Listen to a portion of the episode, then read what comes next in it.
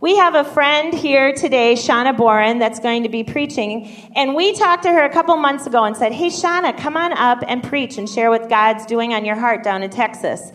And then, uh, as it turned out, Greg is sick. He's home sick today. And so it's awesome that Shauna's here to share with us. So give Shauna Boren a warm Minnesota welcome. Thank you. Thank you very much. It's so, it really is good to be here with you guys this morning. And um, I had to come and uh, experience for myself this mild winter that you guys have been having and then it started to snow. So, um, my family and I, for those of you who don't know or don't remember or whatever, um, we lived here for six years and we endured six brutal, I will say, brutal winters. And then last August, when we um, moved back down south to Texas, you guys have begun to have this incredibly mild winter. So I'm a little ticked off at the Minnesota weather. And then when I come back, it I guess I brought it with me. I don't know. But anyway, that's okay. I still love Woodland Hills and I love being here. So it is so good to be with you guys this morning. And um, when we left uh, about seven months ago, we had just kind of started uh, a new book. Um, and that was the book of Colossians. And we started in Colossians chapter 1. And just imagine my joy and surprise as I've been keeping up with the podcast and staying connected to what you guys are doing that lo and behold, you guys are still in Colossians chapter 1. so I think we're going to move it on just a little bit and, and venture into chapter 2, you guys. Yeah, shocking, I know. And, and Greg may very well take you back to 1, so don't worry. Read with me here, uh, Colossians 2, verses 1, and we're just going to go 1 through 3, so we're not getting too crazy. It says, I want you to know how hard I am contending for you and for those at Laodicea and for all who have not met me personally. My goal is that they may be encouraged in heart and united in love, so that they may have the full riches of complete understanding in order that they may know the mystery of God, namely Christ, in whom all are hidden all the treasures of wisdom and knowledge. This message is entitled The Great Contender, and uh, I think that is going to be very clear from the get go as to why we've called it that. A little bit of background about this portion of passage is that at the time of this correspondence, Paul is in prison. And he's writing to a body of believers that he had heard of. He had, he had heard about their faith and, and, about their belief in Christ. And as you guys have been studying, and as you know, that took a lot of uh, moxie for the, the believers at this time to actually stand up for their faith. It cost them quite a bit. And Paul had heard of, of their faith in Christ. He hadn't officially met these folks face to face. He didn't found this particular church or body of believers. But the kingdom work that he had done um, in the surrounding cities had its ripple effect. The kingdom work that he felt called to and, and, and the work of God that he felt called to was so powerful that it kind of spread. It had a ripple effect.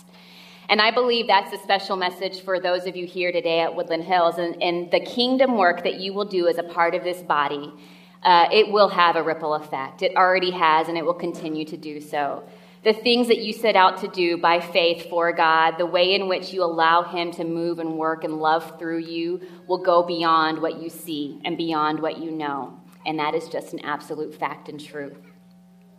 And here, as we look at these few verses, we get a glimpse of Paul's heart for the people. We get a glimpse of how he feels, a, a, a pastorally, fatherly heart for these body of believers. And um, as I was praying and studying over these verses, I really felt like this was really um, what's on my heart for, for this body, for Woodland Hills. Um, we, like I said, spent six years here. We um, still feel a part of you. We absolutely love you and believe that God is at work in mighty and powerful ways here. And so, um, as we read this, just know that um, this is about you guys too.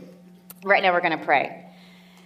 Father, thank you for this morning, Lord. Thank you for the opportunity to be here uh, in your presence. Uh, thank you for uh, Norm and, and, and the seeds that he's sown and the work that he has done here for this body. Lord, thank you for the diversity and for um, the kingdom mindset of these body of believers. Father, thank you for the word that you will speak to us today. Thank you for how you love us and how your grace is always shining upon us and how you um, continually remind us how you know us by name and you know us intimately and you know us lovingly and passionately. And so, Jesus, we ask you to speak today. Speak to our hearts, speak to our minds, speak to our souls, Father God, and just let your light shine within us. And we thank you for that in Jesus' name. Amen. All right, so Paul says at the very beginning, he says, I want you to know how hard I am contending for you. And that word contending is the same word when, when Paul says strenuously contend in the previous verses in the previous chapter that we're not going back to. That is the same word. That means um, to strenuously contend, to agonize. So Paul is saying, I want you to know how hard I am actually agonizing on your behalf, how hard I'm agonizing for you. And by definition, that word to contend is a verb that means to struggle in opposition. It means to strive or to dispute earnestly. I mean, this is something that is a very, it's an aggressive word. It's, it's not just laying back on your laurels and hoping for the best, but it's really just agonizing over something, really desperately seeking something and wanting something. Now, um, my husband and I have four children, and um, our oldest two are in elementary school, and they are at the sweet age in which they pretty much still, for the most part, believe just about whatever we tell them. And I like that, and I don't want them to ever outgrow that. just accept what we say as truth and, and move along. Um, but especially uh, with things of, of God and things of the kingdom, they know our life that we live and the things that we're passionate about. And, and for them, that is a reality. They uh, love the Lord as much as their hearts know to love the Lord and, and as much as their mind understands about the things of God. And, and for them, they're still in that stage of life where they don't understand that there are others who maybe don't um, agree or accept or think the same way. And so um, my seven year old, who's in first grade, came home one day and was really sad about a little friend of his whom he discovered did not believe in God. And he was really burdened. He was agonizing over this. Um, and he said, But mom, I just don't understand. Why would he not? I mean, doesn't he know that God is good and loving and cares for him? And I said, Well, buddy, not everyone understands that, but I think that's great that you that this matters to you and you can just pray for him. And he said, Well, Mama, maybe if I tell him that heaven is paved with streets of gold, then he'll get really excited and he'll believe in God. I said, you know what, son, that, that may very well do the trick. And I left it at that, and I should have known better. Oh my gosh, I should have known better. Because the next day I'm at work and I get a call from the school and I was not, ex- no, like, I just have to say, for, for this particular child, I was not expecting to get a call from the school. My other kid, yeah, maybe, but this one, no. So um, I get a call from the school, and it says teacher, and she's very Southern, and she has a very thick Southern accent. She's like, Mrs. Boren. I said, Oh, yes, ma'am, how are you doing? She said, We need to talk about Gavin. And I said, Okay, is, it, is he sick? Is there something wrong? She's like, Oh, Miss Boren, he has such a sweet heart, and you know, I love him. I just love him. And I just love that he loves Jesus, Miss Boren. Oh, but Miss Boren, he's infringing upon another student's rights. what? What? Yeah, Miss Boren, he, um, this little boy doesn't want to know about God, and Gavin is just not going to let it go. And I said, I'm so, okay, so can you just tell me so I can speak to him? What did he do? Was he just talking to him? Oh, no, Miss Boren. He had a team of friends chasing him down at recess.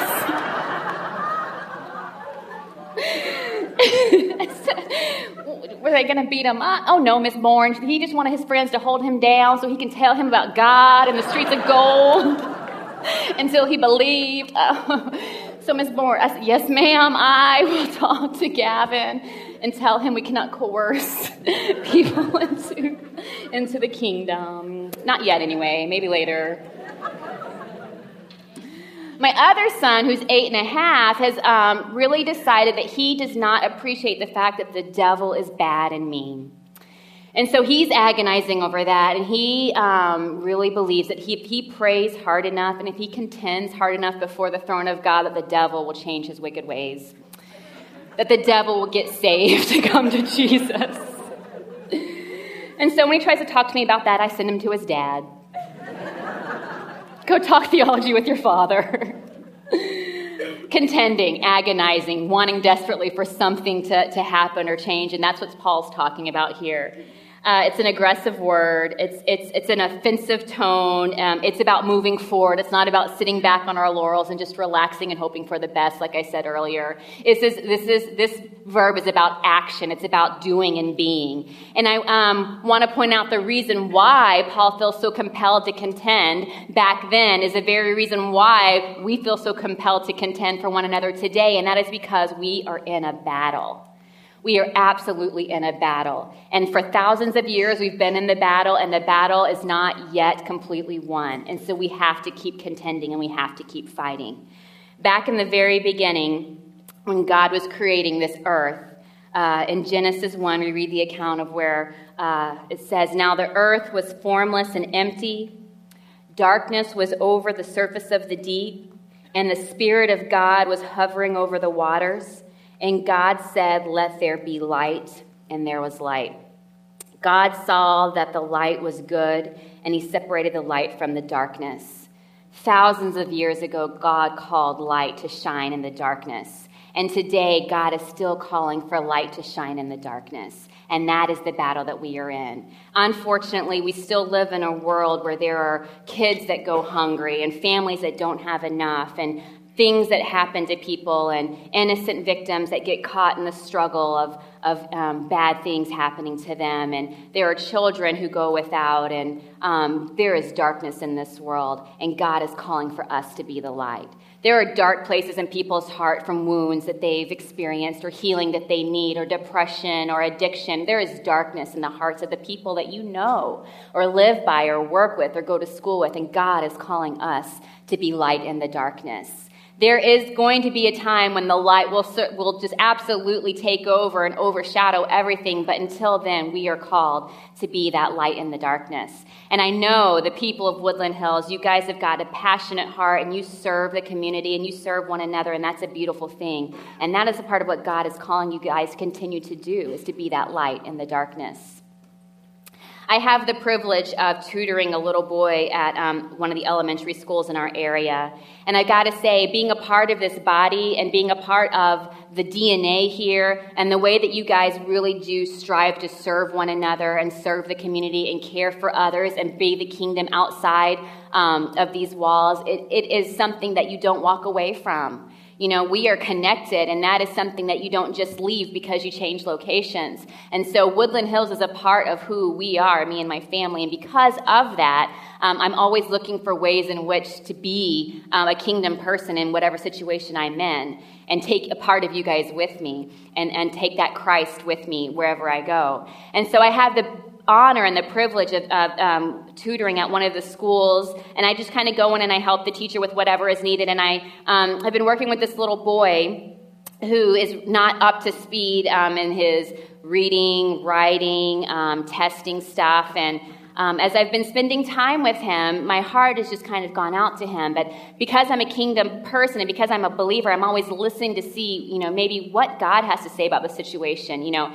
in the public school, I can't I can't, there's a lot I can't do and say, but I can always be praying, and I can always be listening, and I can always be allowing the Spirit of God to guide and direct me. And so that's what I do. And as I've been working with this little boy, I notice, you know, when he's timid about certain things, or when he's anxious about certain things, or when he doesn't quite want to, um, answer a question, or he's unsure about how to write his name, and it just breaks my heart. And so, as I've been, you know, just praying for him and trying to encourage him and love him, because that's really all I've felt led to do thus far, I've discovered um, that the reason why he um, is having such a hard time is because. Um, he was uh, he had been um, repeatedly uh, abused by the mother by his mother's boyfriend and um, and so finally, uh, the you know child services finally came in and removed him from the home, and he's living with a different family member. But the damage had been done, and this little boy um, just didn't know what it meant to to try and do something, and, and if he got it wrong, that it would be okay. This little boy thought that if he didn't write his name just right, he would get hit or or yelled at, and. Um, the fact that that darkness that he's had to live and exist breaks my heart but see, as a kingdom person, I'm, I'm called to shine a little bit of light. And that light for him could just be acceptance and encouragement and um, saying kind words and building him up and helping him to have confidence. You see, we live in a world where we are constantly in the tension, in the battle, in the struggle of the will of the Lord versus the will of the world. That's the tension that we live in. You know, as kingdom people, it's we are constantly battling to show light, and it, we're constantly battling um, the fact that we live in that tension. We live out the righteousness of the kingdom right now in the midst of all that is not the kingdom. That is a battle, you guys. And I'm not sure if you understand. When I say warfare, that is warfare. When you are continually striving to be um, what God has called you to be in a world that is consistently resistant to that, that's tension and that's a battle. And we are contending to be what God has called us to be. We are God's means for impacting this world. We are absolutely God's means for impacting this world. Woodland Hills, you guys are God's means for impacting this world. So think about your day. Think about where you go to school or where you go to work, where you grocery shop, where you run around the lake because you've had such a mild winter and you're able to be out all the time. Think about think about where where your feet take you and recognize the fact that you are God's means for impacting your world. No matter where you are, no matter where you go, you are God's means. He chooses to work through people who struggle to live in a distinctively different manner. And that is how we fight. We don't fight the way the world fights. We don't contend the way the world contends. We're not, we're not just going to lay back and do nothing, but the way in which we forge forward, the way in which we go on the offensive is to be who God has called us to be, regardless of the circumstances around us. It is not always easy. Sometimes it's difficult. Sometimes we don't see the results that we want. Sometimes we feel like giving up. And I got to say, Paul knew a little bit something about that. You know, he wasn't just um, sitting cozily in prison and waxing eloquent about something that he knew nothing of. He knew quite a bit about hardship. He knew quite a bit about what it meant to fight the good fight in the midst of struggle. All you have to do is look at 2 Corinthians chapter 11. When you go home, look at 2 Corinthians chapter 11. Look at 10 verses, verses 23 through 33, and you'll see uh, a, a little account of the various things that Paul had gone through uh, you see the word prison. You see the word exposed to death. That's three words, actually. You see flogged, lashes, beaten, pelted with stones, constantly on the move, shipwrecked, danger. He said eight times danger, danger, danger, danger, danger, danger, danger, danger. He experienced danger. He's known hunger. He's known cold. He's known what it means to be naked. And, uh, and through all that adversity, he didn't allow that to stop him. He didn't allow that to uh, make him believe, you know what, I must not be doing what God's called me to do because I'm facing adversity. No, it compelled him to continue to fight and to continue to move forward. And what does that mean for us today? What does that mean for you guys today? That means that regardless of the opposition that you may receive, regardless of the darkness that you feel may be coming at you, you are still called to move forward and be light. There is darkness in this world, but the beautiful thing is, is that God has his agents at work, and those agents are you. You are his means for impacting. You are his means for shining light in the darkness. So it doesn't matter what's coming at you, know that God, the Christ in you, is flowing through you and is putting those things at bay. Paul was not just surviving. He wasn't just holding on hope for a better future. He was contending and he was on the offense. He was absolutely given it the best he had. And he was able to do so because he what had risen above the clouds, like Greg talked about last week. He understood that the Christ in him would cause him to set his mind on things above and not be focused on the unknowns and not be focused on the things that aren't done and not be focused on the adversary and not be focused on the things that weren't happening the way that he needed them to happen, not be focused on the struggle. No, to know that despite circumstances, despite the situation that God was calling him to something different and something more and something better and empowering him to do so. So, wherever you are and whatever you do, God is calling you and He is empowering you because He is at work in you just as He was at work in Paul. Christ in you will continually move you to reflect the kingdom in every situation. I don't care if you work in the most high pressure, uh, dark, ungodly situation. You are his agent, and so therefore there's light shining in that darkness. I don't care if you go to the grocery store and the clerk doesn't know how to ring you up and they overcharge you and they're rude to you and they drop your milk and you know blah blah blah. It doesn't you're the light in that darkness. You are his agent if you are coming up against people who are hostile and, and rude and um, unloving you are his agent you are called to be the light in the darkness if you know people in the community who are hurting and broken and need healing and health and transformation good news you are called to be light in that darkness and so we don't have to fear what's happening in all those circumstances. That same God is at work in us. And so we've established why. Why was Paul contending? What do we contend? But what was he contending for? How were we going to fight this battle? Paul's prayer for this body of believers, my prayer for Woodland Hills and for all of you is that you would be encouraged in heart. That's what he said. He said, um, let me read it to you. My goal is that they may be encouraged in heart and united in love. He prayed, and I pray for you that you would be courageous, able to meet difficult situations with confidence, knowing that the battle is not always easy, knowing that there are times when you feel weary, knowing there are times when you feel like you can't possibly make a difference, the struggle is too great, the opposition is too strong, but that you would be encouraged in heart, knowing that the struggle that you experience, that the circumstances that you are in, if they're not perfect, knowing that that is not the end because victory does still come. Absolutely. Knowing that we are called to be a light in the darkness. God said, let there be light, and he's saying every, every day, every week, every second, every, every place you go, he's still saying, let there be light. And that light is you. I have a dear friend back home who um, I always tell my husband I want to be just like her when I grow up. Now, she's just like maybe 12 years older than me, so I, I don't know how that's going to happen, but um, she uh, is such a godly kingdom woman. And by that, this is what I mean I mean, she serves the community, she loves the unloved. If there is a child who doesn't have a pair of shoes, she's out there getting it for them. Um, she just has it on her heart just to be everything that she can be for, for those who don't have and, and those who are without. She's an encourager. She um, just absolutely loves on people. Um, her and her husband, for, the, for a very long time, they would buy bicycles and Christmas presents for um, people, for kids who, whose parents didn't have enough, and because they wanted kids to have good Christmases. And she just is always um, looking to see how she can serve, in particularly children.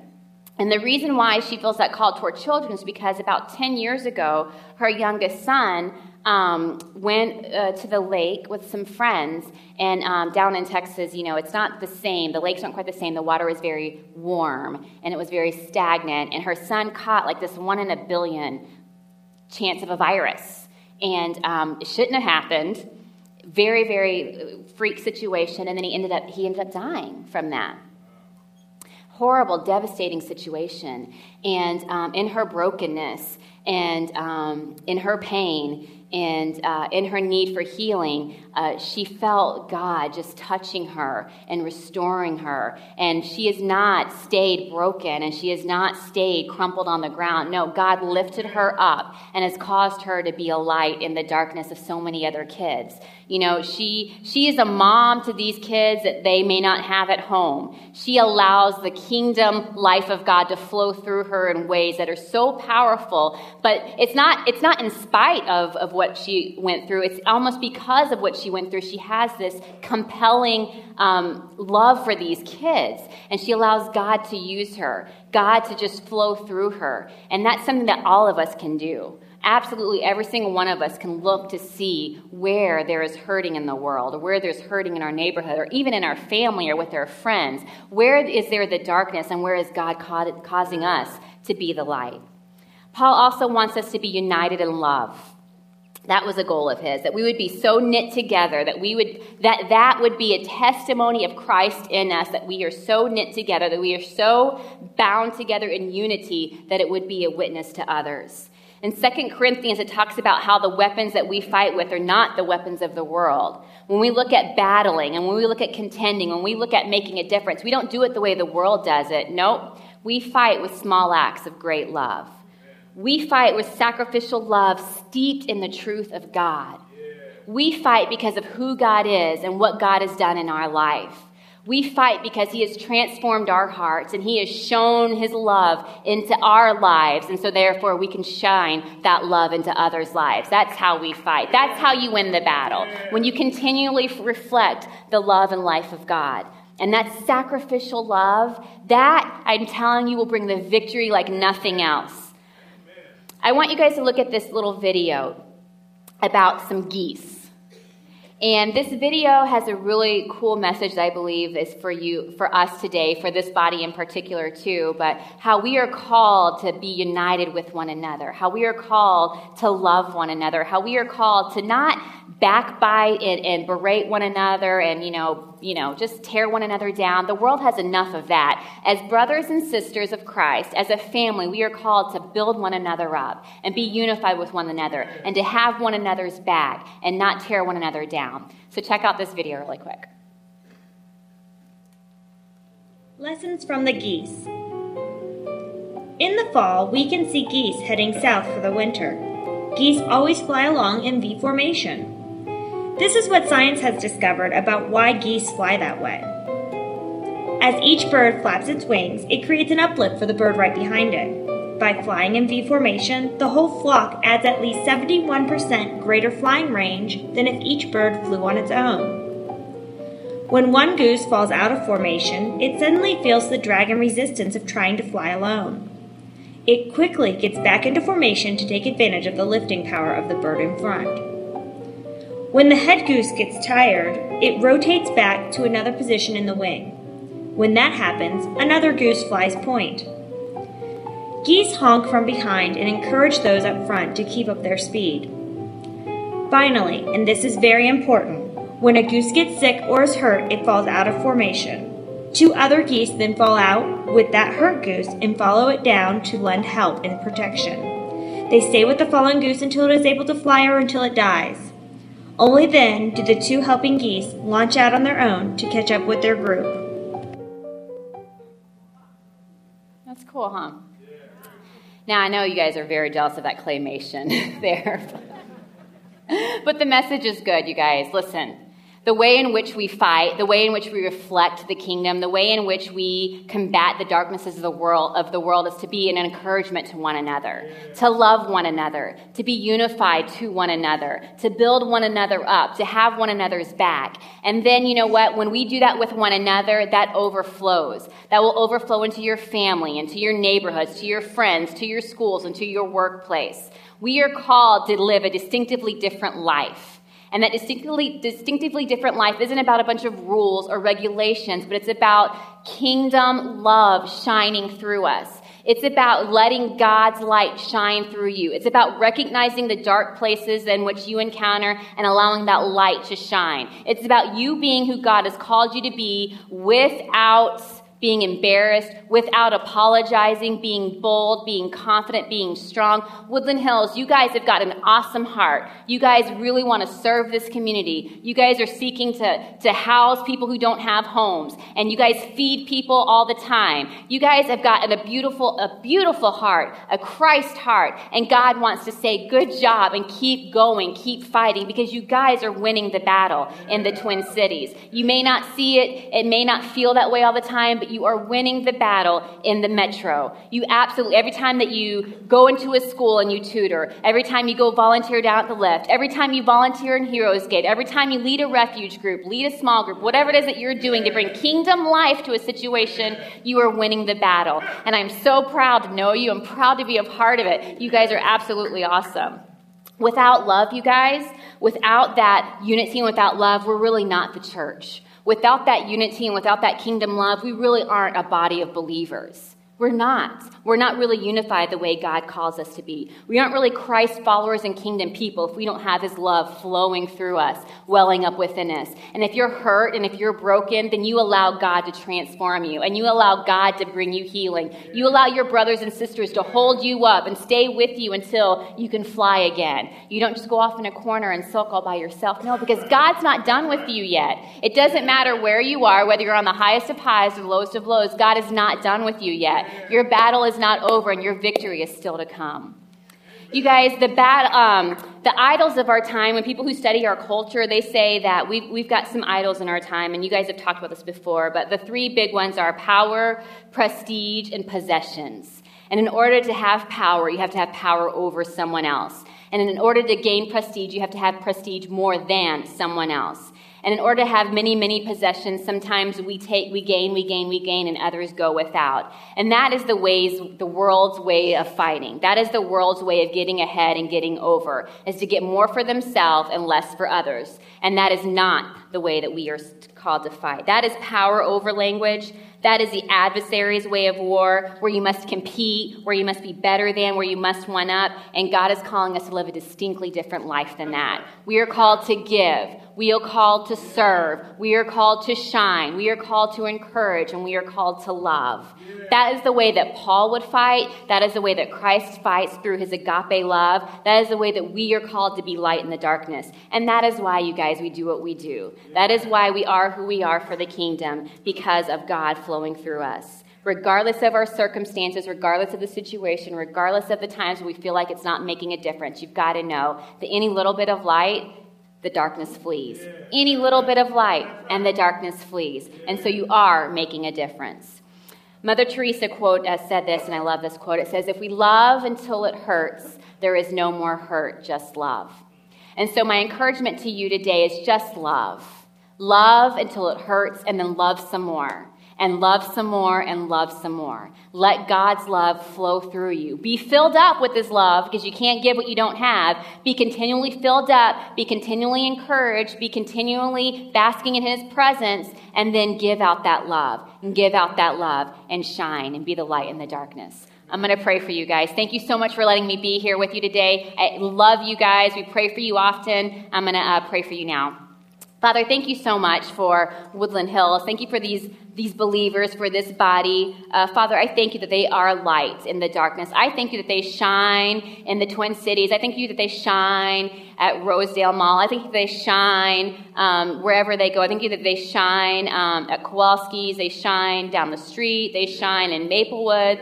They shine at the bus station. Father, I thank you for the lights that you have represented here that will shine forth your kingdom. I thank you for the warriors that we have represented here that will fight the battle of, of, of your love. Father, I thank you that you will equip them and that you will empower them and that you will encourage them and that you will give them the confidence and the boldness to keep fighting the good fight and to go forth and be who you've called them to be. I thank you for all this. In Jesus' name, amen. If you guys need prayer for anything, we've got some awesome prayer workers who will be up here. Um, Otherwise, go out and be light in the darkness. Thank you guys so much.